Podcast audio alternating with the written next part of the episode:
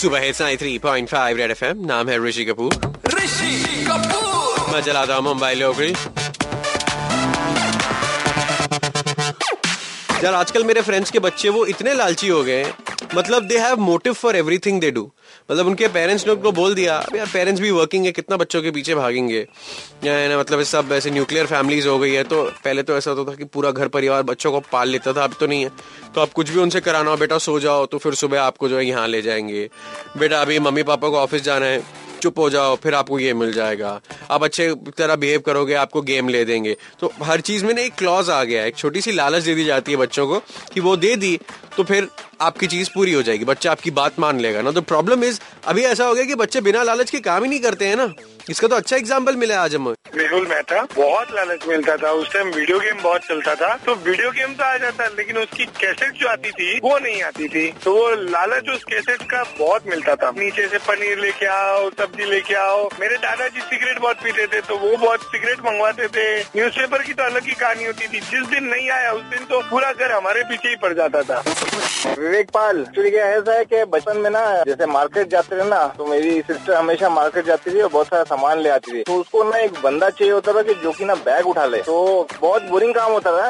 हमेशा जाने के पहले एक लालच देती थी कि जो भी आएगा मेरे साथ ना एक वड़ा पाव खिलाऊंगी मैं। तो थाने में एक राजमाता वड़ा पाव बहुत फेमस है और मुंह में पानी आ जाता है उसका, खाते हैं जब भी। तो वो लालच में ना हम हर महीने 2 बार तो चले जाते थे साथ, एक वड़ा पाव मिलेगा लेकिन 2-2 बैग 15 मिनट चल के आने पड़ते, वो सोचते नहीं थे। अभी बड़े हो गए तो याद आता है कि लालच बुरी बला है।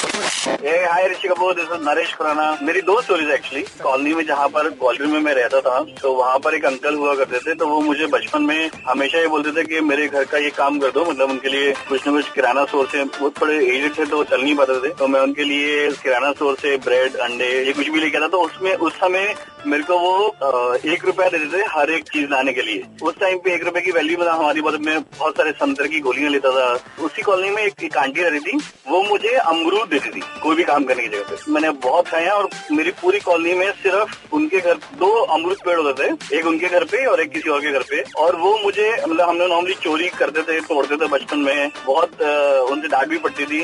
तो फिर उन्होंने फिर बाद में काम करवाने की जगह पे ही अमरूद देना चालू कर दिया।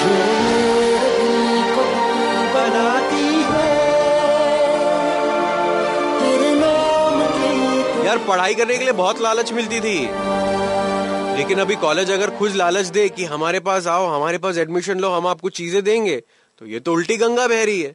क्या है गुजरात के हाल इंजीनियरिंग कॉलेजेस के। कुछ ही देर में सुना ऋषि कपूर के साथ मुंबई लोकल पर। मजा आते रहो।